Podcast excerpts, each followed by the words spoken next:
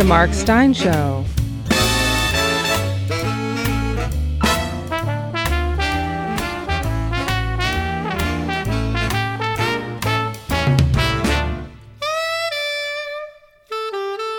And now, here's Mark. As I said many years back, in the future, everyone will be Hitler for 15 minutes, as you'll know if you make the mistake of reading Twitter and the like. But although the left never ceases calling Republican presidents the new Hitler, the geopolitical scene does actually have a new Hitler this day. Adolf Hitler Unona won 85% of the vote in his election to the Oshana Regional Council in Namibia. His father named him after the rather more famous Hitler. His wife calls him Adolf very affectionately, and he thinks it would upset her were he to change his name by law. Quote, the fact I have this name does not mean I want to conquer Oshana, he says. It doesn't mean I'm striving for world domination. Good to know. Adolf Hitler is a member of SWAPO, the ruling party, the Southwest Africa People's Organization, which has dominated Namibian politics since independence and before.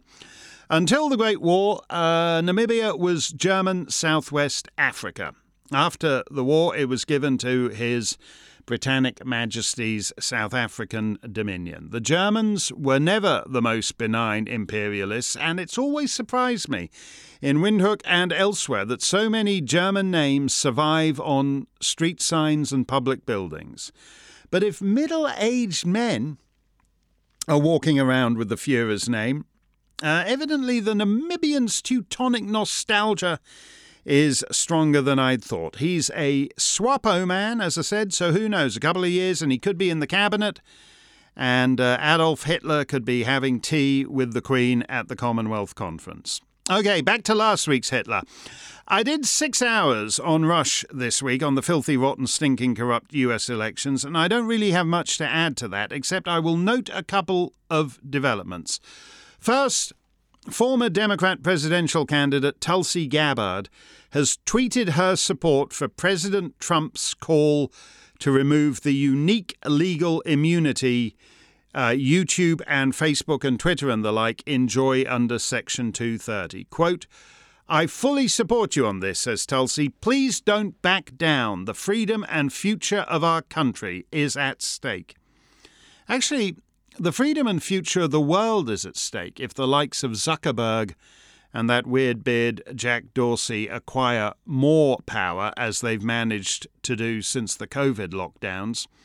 Republican sellouts to big tech, like Senator Mike Lee in Utah, really should be primaried, but uh, I see that his H 1B giveaway bill passed unanimously. Unanimously in the Senate this week, so I doubt he feels he's got anything to worry about. Meanwhile, from your crackerjack Department of Justice. U.S. Attorney General William Barr says the Justice Department has not uncovered any evidence that would change the outcome of the presidential election. Barr directed U.S. attorneys across the country last month to pursue any substantial allegations. Indeed, Mr. Barr says he seen no evidence to date of, quote, fraud on a scale that could have affected a different outcome in the election. So now the guy they sneered was uh, not the people's attorney general, but simply Trump's personal lawyer, is a new media darling. No evidence of fraud that could have affected a different outcome. That's uh, not the legal standard, though, is it?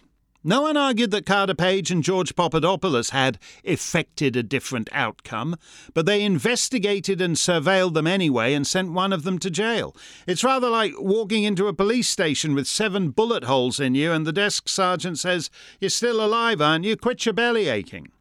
Election fraud is a crime because every election fraud is an attempt to effect a different outcome. To investigate it only if it succeeds is to mortgage your self government uh, to nothing more than the competence and the ambition of those who would subvert it.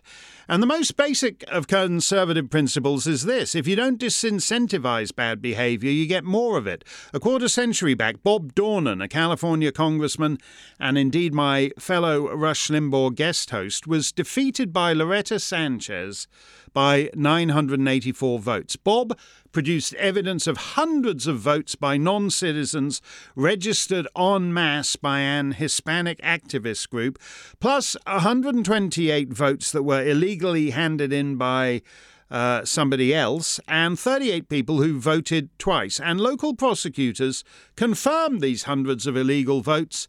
But as the New York Times put it, it is unclear whether there are enough to make up for the 984 vote loss by Mr. Dornan, a Republican, to Loretta Sanchez, a Democrat. So no one did anything. What's the big deal? It's just a seat in the House of Representatives. So a few years later, the GOP's Norm Coleman held his U.S. Senate seat in Minnesota on election night uh, and then his Democrat opponent, Al Franken, tied it up in half a year of recounts that eventually resulted in a 312 seat victory for the alleged comedian. Uh, it emerged that 393 convicted felons with no right to vote had nevertheless voted just in the two largest counties. Uh, that's more than Franken's margin of victory, but again, who really knows if all those felons voted for the Democrat? So, what do you? What's the big deal? It's just a seat in the uh, United States Senate, and there's another 99 of those. If you do not disincentivize bad behavior, you get more of it. If you can steal House seats, if you can steal Senate seats, it was inevitable that eventually someone would steal the presidency. I mentioned on Rush uh, that last time round, Hillary did not allege any specific fraud in any of the states she lost narrowly. Uh, there were no charges by her of dead people showing up in Pennsylvania or double voting in Wisconsin. And I received an interesting number of responses via tweets and twerks after Rush, suggesting that the reason the Democrats did not demand any recounts in 2016 in those tight states was because there was fraud, Democrat fraud. There just wasn't enough of it to overcome Trump's lead. So Hillary didn't ask for recounts because her totals would have gone down, and the only fraud they would have uncovered would have been her own. That's a very plausible thesis. Carter Page, who has been sorely traduced by this dirty, stinking, rotten, corrupt federal non justice system, is now suing over the improper surveillance the rubber stamp FISA court imposed on him for years on end.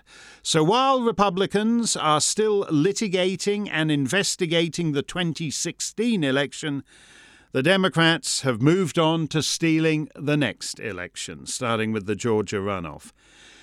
Uh, the kinda, sorta, but not quite official Trump lawyers, uh, Sidney Powell and Lin Wood, said at a Stop the Steal rally this week that Georgians should not vote in the runoff until A. Senators Loeffler and Perdue spoke up enthusiastically on behalf of the president, and B. Georgia voters could be confident their votes were secure. Lin Wood. We are not going to allow ourselves to go back into the polling booth. And you hear us out, Governor Kemp. You hear me while you hide in your closet. You're not going to sell our votes to China. We're not going to vote on your damn machines made in China. We're going to vote on machines made in the USA.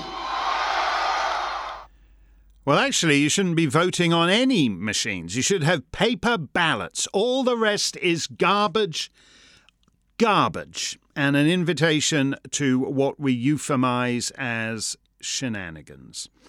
My friend Tucker is still getting clobbered on Twitter because a fortnight back he was thought to have dissed the heroic Sidney Powell. Now, the loyalist of Trump loyalists, Newt Gingrich, is saying that by calling for Georgians to boycott the runoff, Miss Powell and Wood are being, quote, totally destructive.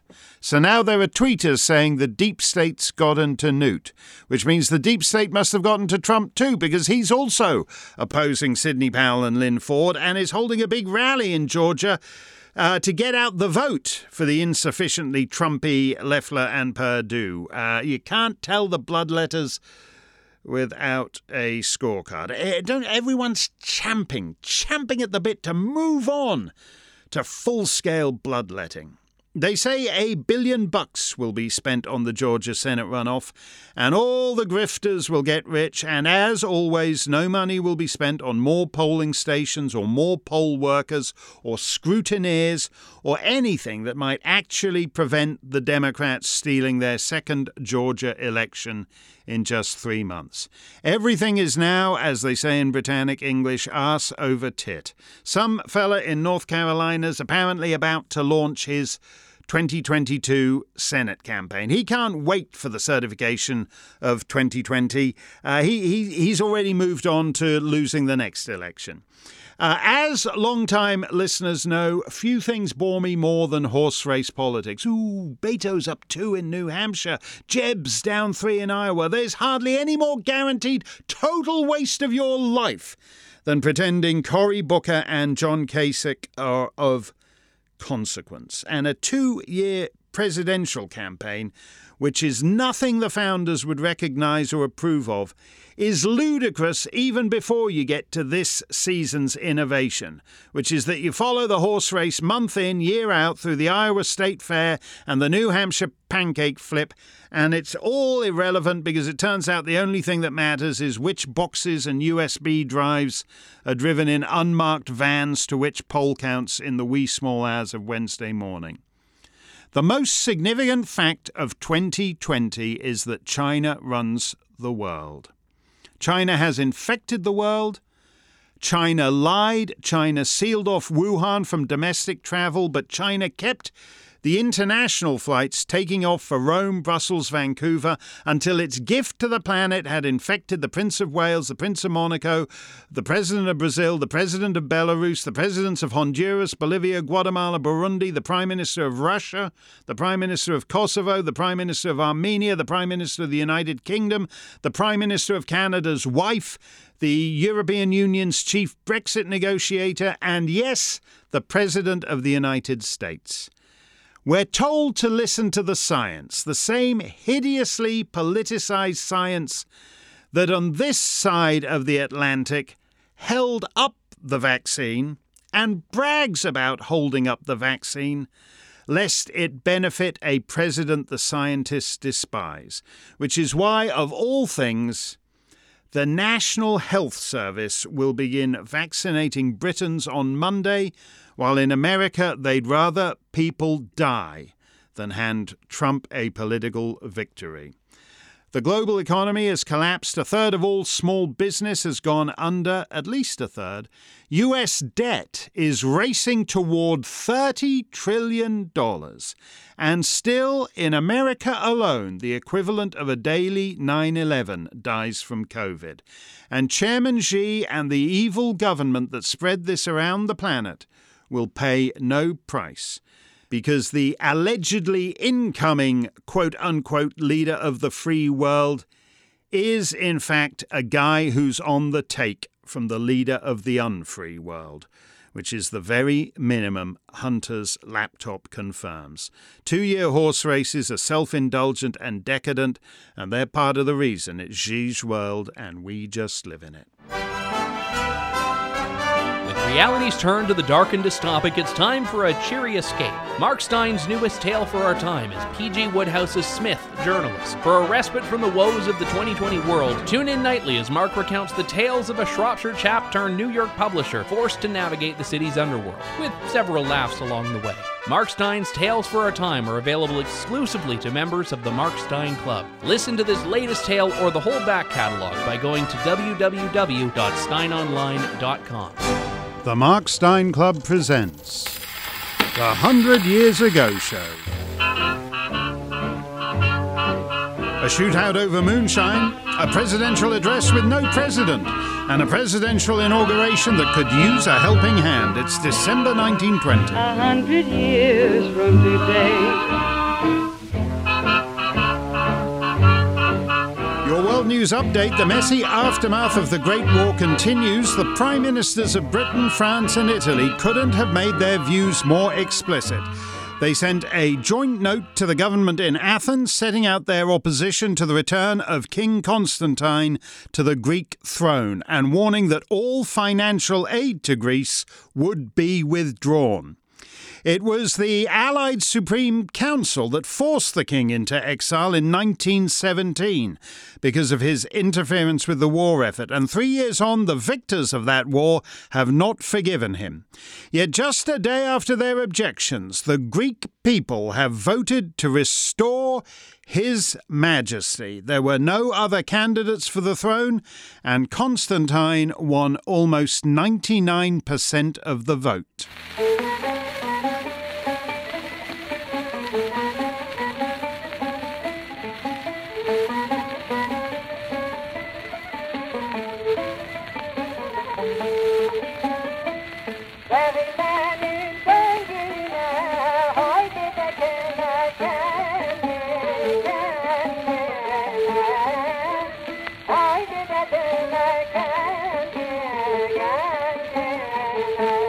One of the new nations to emerge from the rubble of Europe's collapsed empires is the first independent Armenian state since the Middle Ages. It may not be independent or terribly Armenian much longer. The Prime Minister, Simon Vratsian, has resigned and turned over control of the government to the pro Russian Armenian Communist Party. Armenia's other powerful neighbour, Turkey, has forced the new nation to renounce the recently signed Treaty of Sèvres and to hand back 60% of its national territory to the Turks. Argentina has become the first country to withdraw its membership in the League of Nations after dissatisfaction with the current assembly in Geneva. Buenos Aires was neutral in the World War and feels the great powers running the show at the League tend to divide the globe into the allies and the belligerents, leaving the concerns of many smaller powers sidelined. There is better news for the League's authority from the British government. Mr. Balfour, the former Prime Minister and current Lord President of the Council, has submitted the draft mandates for Mesopotamia and Palestine, providing for British administration of the former Ottoman Empire territories, which since earlier this year have been governed by separate British High Commissioners.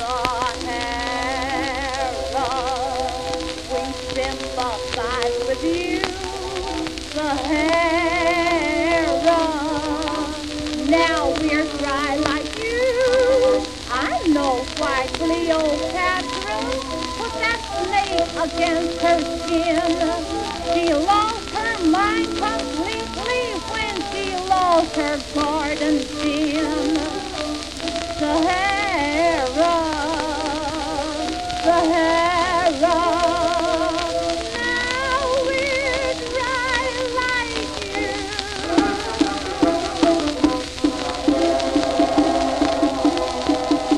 the sands of the Sahara to the hills of Kentucky, the first major showdown between the new prohibition agents of the U.S. Bureau of Internal Revenue, the so called revenuers, and bootleg manufacturers of moonshine took place in an isolated region of two Kentucky counties, Bell and Knox, near the state border with Tennessee. 14 revenue agents and two U.S. Marshals are reported to have fought a fierce gun battle with over three dozen moonshiners, resulting in the exchange of over 1,000 shots during an attempt to serve arrest warrants. Nine of the hooch makers have surrendered, an unknown number have been wounded, and the rest have fled further into the border wilderness. Also in the United States, President Woodrow Wilson has delivered his last State of the Union address. And by delivered, we mean he gave it to the postman. Mr. Wilson became the first president since the 18th century to deliver the State of the Union in person as a speech before both houses of Congress, a practice many critics found vulgar and excessively monarchical. But this year, because of ill health, the President has been forced to return to 19th century custom and send over his address in writing to each chamber of the legislature, where it has been read aloud by their respective clerks. Mr. William Tyler Page read the text to the House of Representatives, and Mr. George Sanderson did the same to the Senate. It remains to be seen which habit commends itself to the incoming President, Warren Harding.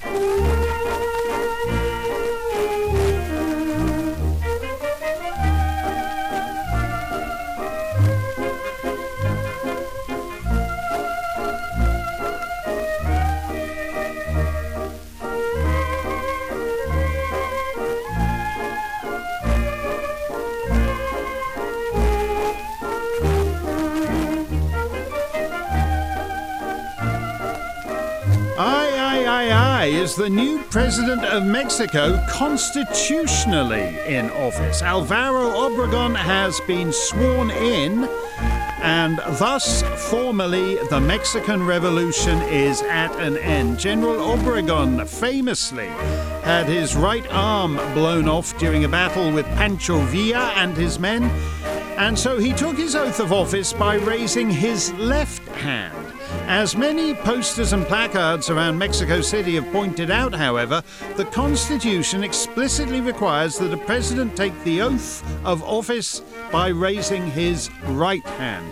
President Obregon could easily comply, as upon the loss of his right arm, his men were instructed to find where it had landed and retrieve it. It has since been embalmed and preserved and presumably Mr. Obregon could simply retake his oath using his left hand to hold up his right arm.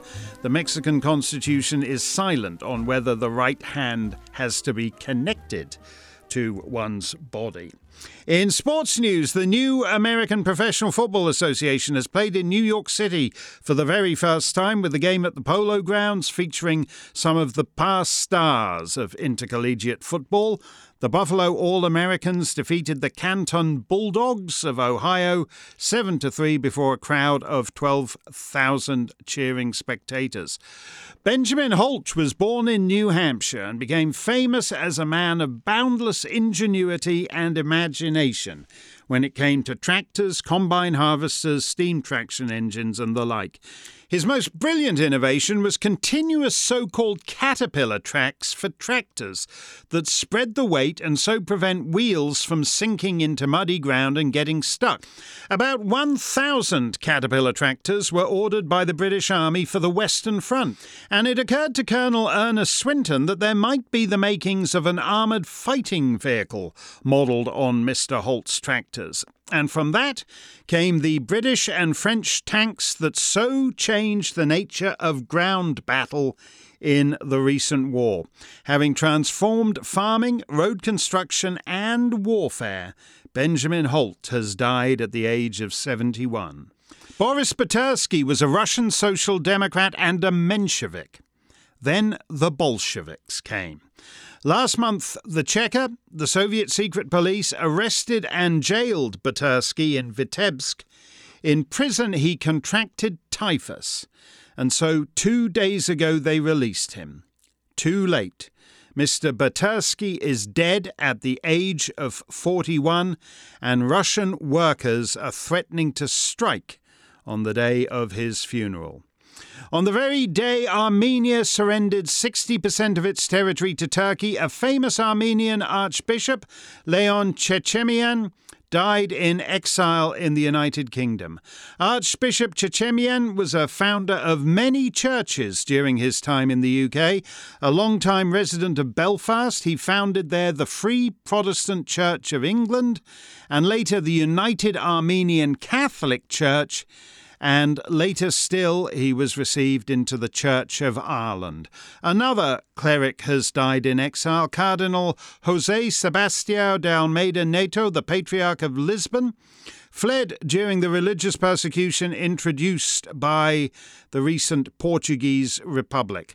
Taking up residence in Spain, the Cardinal presided over the wedding of the exiled King Manuel II of Portugal to the Princess Augusta Victoria of Hohenzollern.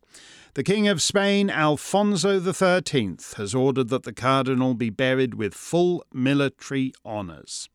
And that's the way of the world. December 1920. A hundred years from today, a hundred years from today. Oh, you know what this music means.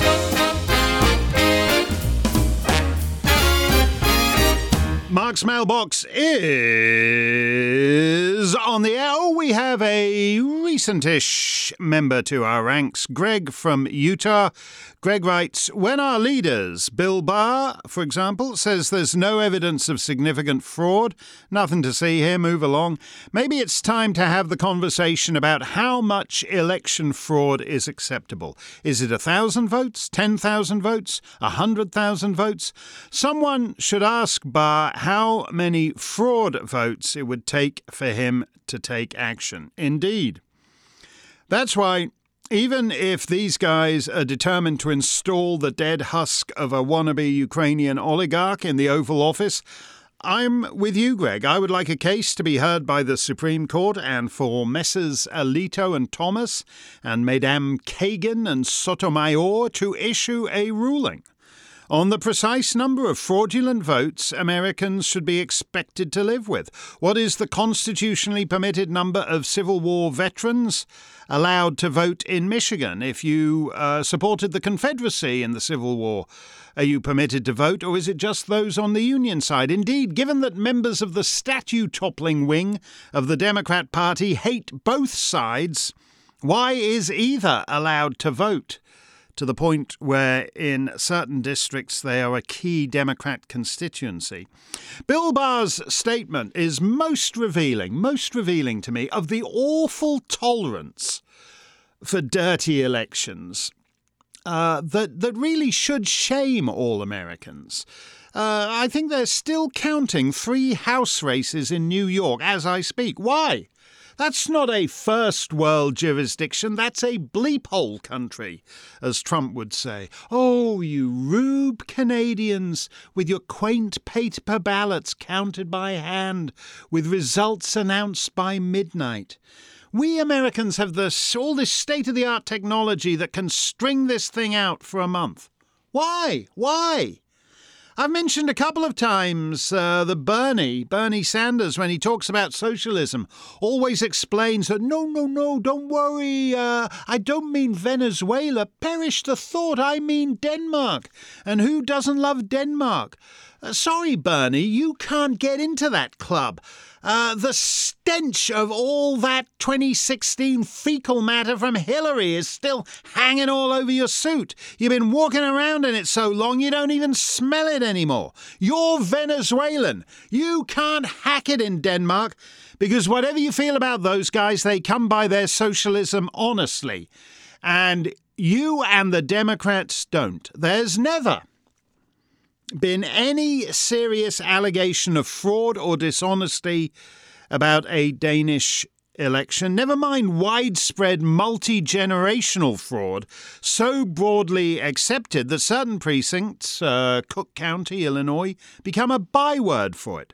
Same with almost everywhere else in Western Europe. I will make a small qualification for the United Kingdom, where the wretched Blair introduced Democrat style postal ballots to the system with uh, predictable consequences. And, uh, and also, where in Northern Ireland there's always been a certain amount of uh, what one might call excess enthusiasm, shall we say, in constituencies that uh, were competitively divided between loyalists and Republicans. But even there, it was old school.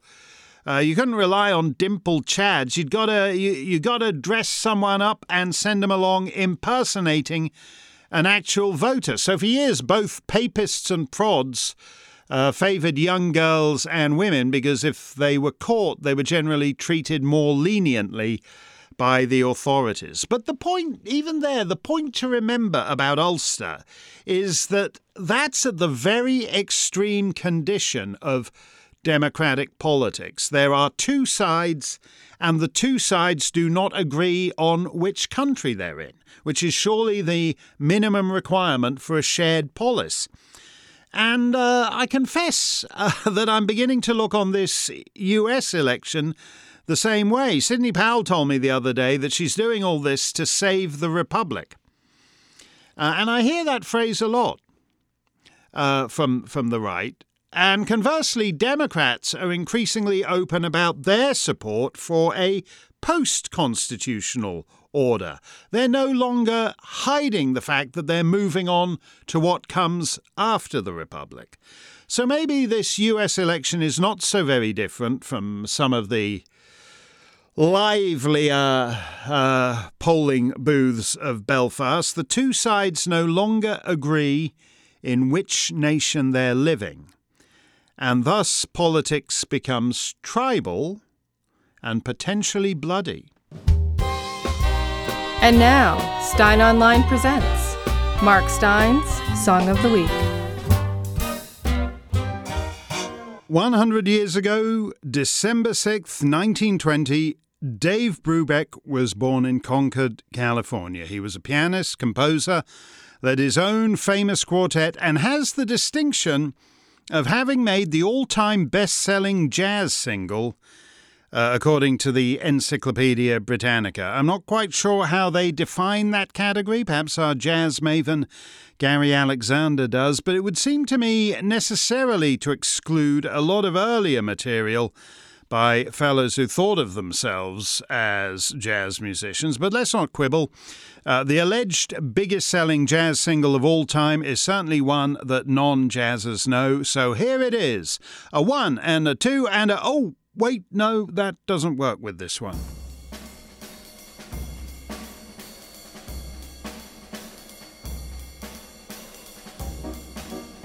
They tried over 20 takes, and on each take, someone in the group kept losing the time. So they cancelled the session and came back a week later and nailed it. Take five.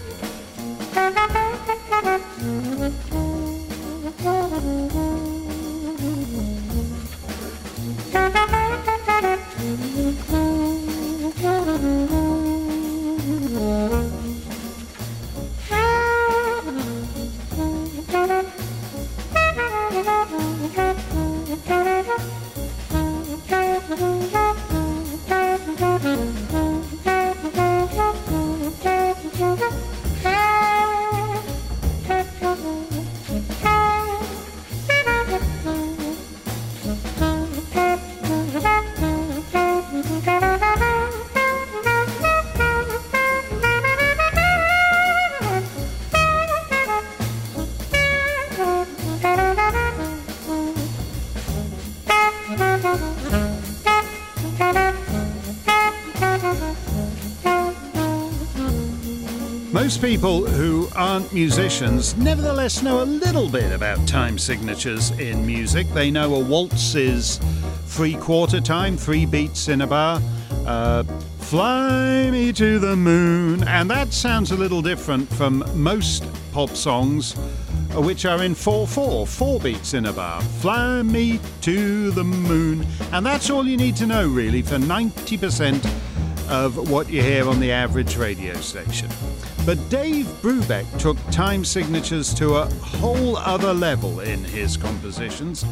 His Blue Rondo a la Turk is in 9 8, and his Unsquare dance is in 7 4, and there's uh, World's Fair in 13 4. But for this monster seller of the 1960s, he turned to the fella playing the alto sax, Paul Desmond and told him he wanted a number in 5 4. Paul Desmond wasn't too keen on the concept, and he came up with two ideas a minor key tune over a strong vamp, and a major key tune over shifting harmonies. And as he didn't like either of them, he took them to Dave Brubeck and said, You make the call. And Brubeck said, Use both of them, one as the main theme, one as the middle section, because then it'll sound more like a song. It didn't sound much like a song to the executive nincompoops at Columbia Records. Uh, they thought it too weird to release, but fortunately, Goddard Lieberson, the president of Columbia, felt differently about it. It sold a million in nothing flat and then proceeded to sell a million more. And at the dawn of the 60s, 5 4 uh, wasn't really a thing in jazz or anywhere else, but Take Five helped make it a thing. Uh, and a lot of musicians discovered that tunes they'd never really cared for sounded a lot cooler if you played them in 5 4. My favourite things, for example. Away from jazz, a lot of other guys grasped that Take Five was cool and they wouldn't mind a piece of that cool. Here, for example, uh, the 1980s British ska revival band The Specials. See if you can spot the difference, boys and girls.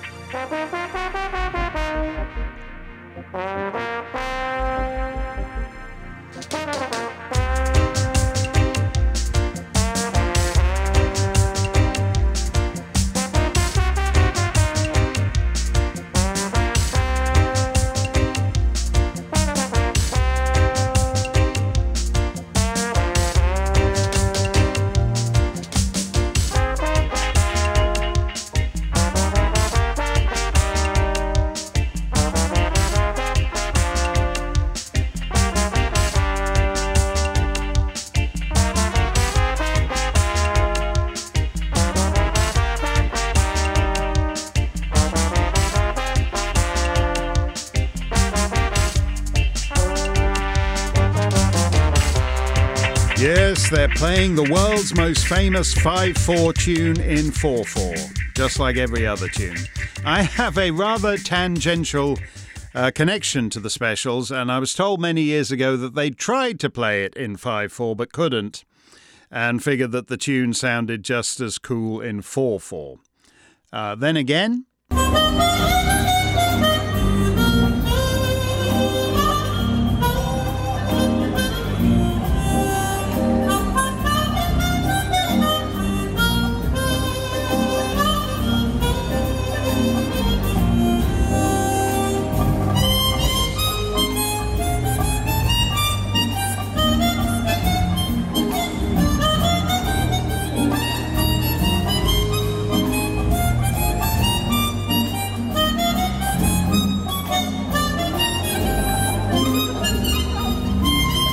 You're probably figuring that's the drunk busker at the end of the subway platform I gave a couple of bucks to, as long as he switched to something more within his capabilities, such as the wheels on the bus go round and round. But actually, no.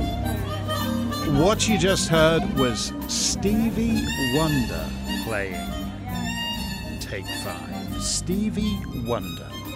By now, you're probably saying, Steyn, last week it was the Adagio from Spartacus, and before that it was Rodrigo's Guitar Concerto de Aranjuez. Song of the Week is supposed to be about songs, and songs are music and lyrics. Well, I've just been taking my time getting round to that.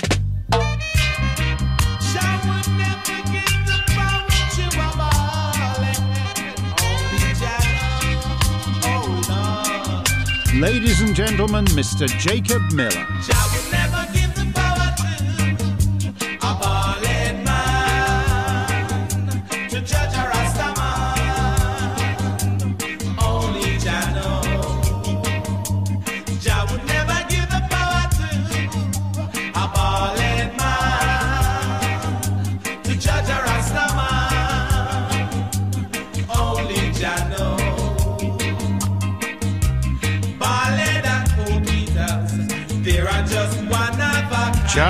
Would never give the power to a bald head man to judge a Rasta man. Only Jah knows. Ain't that the truth?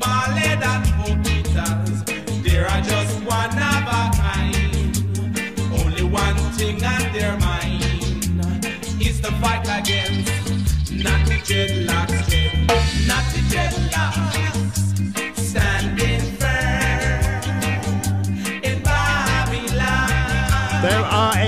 Remarkable number of vocalized versions of Take Five by the reggae and Rastafarian crowd, but I believe that's the very first one from the early 70s by Jamaica's own, from Mandeville, Jamaica, if memory serves, uh, the late Jacob Miller.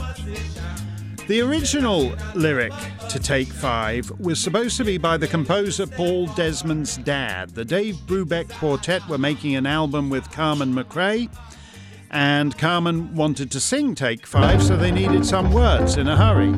But Paul Desmond's dad failed to deliver, and so, with a bit of help from hubby, Mrs. Dave Brubeck, Iola, got the gig. Here's Carmen McRae. Won't you stop and take a little time out with me? Just take five. Stop your busy day and take the time out to see I'm alive. Just so I can pass by each day, not a single word do we say. It's a pantomime and not a play. Still, I know our eyes often meet. I feel tingles down to my feet when your smile that's much too discreet sends me on my way. Wouldn't it be better not to be so polite? You could offer a light.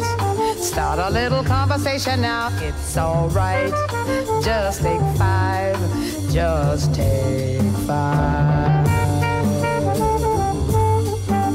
You know, on the line, you could offer a light. Uh, Mrs. Brubeck is almost on the brink of something there. Guy and gal connect, but they're in no hurry. They want to take their time, offer a light, enjoy a cigarette. Let's linger on the moment. Let's take five. Let's make all the stops along the way, as someone remarked in a similar context.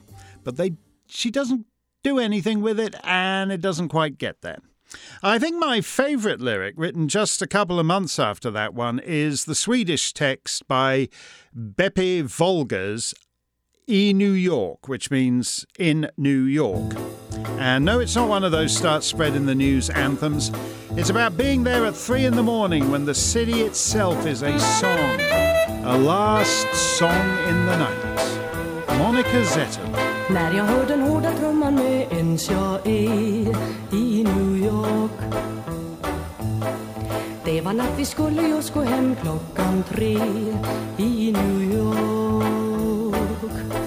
Plötsligt hade allt bara hänt och man var plötsligt hen New York var ett skönt instrument som slog an en hårt nervös musik. Någonstans i stans ödslighet kände jag en nervositet. Här finns allt det vackra jag vet, staden är musik. Som en febertrumma hjärtat slår hårt i dig. Som en sång i New York Jorden snurrar runt för fort för dig, fort för mig. Som en gång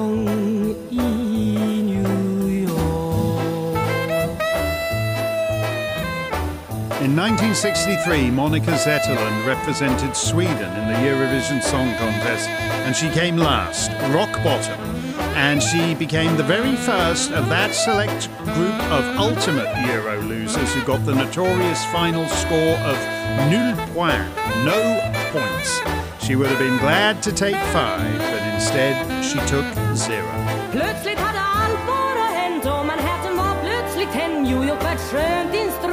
Slog an en hårt nervös musik? Någonstans i stans ödslighet kände jag en nervositet. Här finns allt det vackra jag vet, Stan är musik. Som en febertrumma hjärtat slår hårt i dig. Som en sång i New York. Jorden snurrar runt för fort för dig, fort för mig. Som en gång.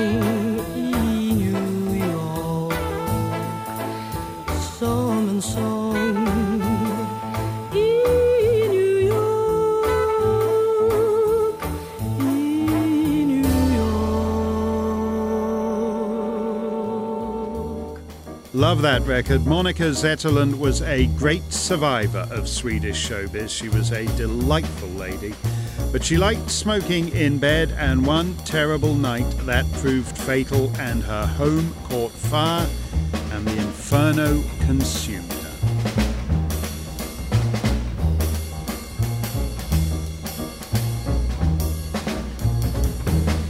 Hope you've enjoyed Taking Five with Dave Brubeck on his centenary. He died eight years ago from a sudden heart attack while en route to a medical appointment. It was the day before his 92nd birthday, and they had a big party and concert planned for him for the following day. A long, grand life uh, that had nearly ended six decades earlier in 1951 when he damaged several neck vertebrae and his spinal cord diving into the surf in Hawaii. He heard the first responders referring to him as a DOA, dead on arrival. He wasn't dead, but the nerve pain in his hands lingered so long that as a pianist he gave up on the nimble, trilling, single figure doodling in favor of big, blocky chords.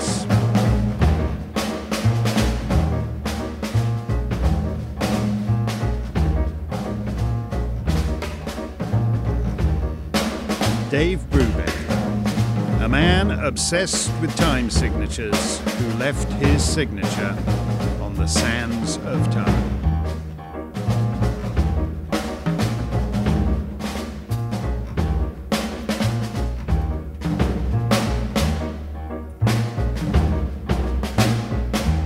Do it for today's show. On Friday, I'll be conducting another Clubland Q&A live around the planet at 4 p.m. North American Eastern Time. That's 9 p.m. Greenwich Mean Time. Ask me whatever you want. What's going down at Fox News? What's the scoop on Tucker and Sidney? I'll have a few drinks beforehand uh, just to loosen my tongue and blab it all. Stay safe, stay free, and don't forget once in a while in these trying times take five.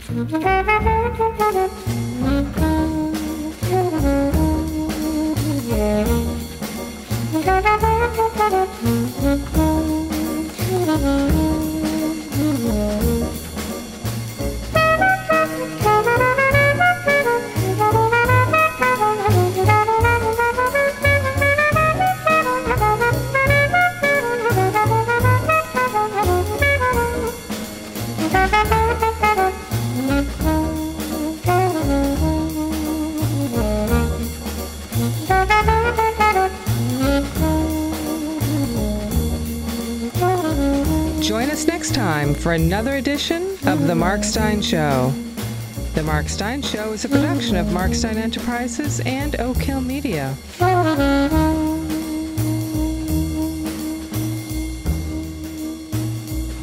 All rights reserved.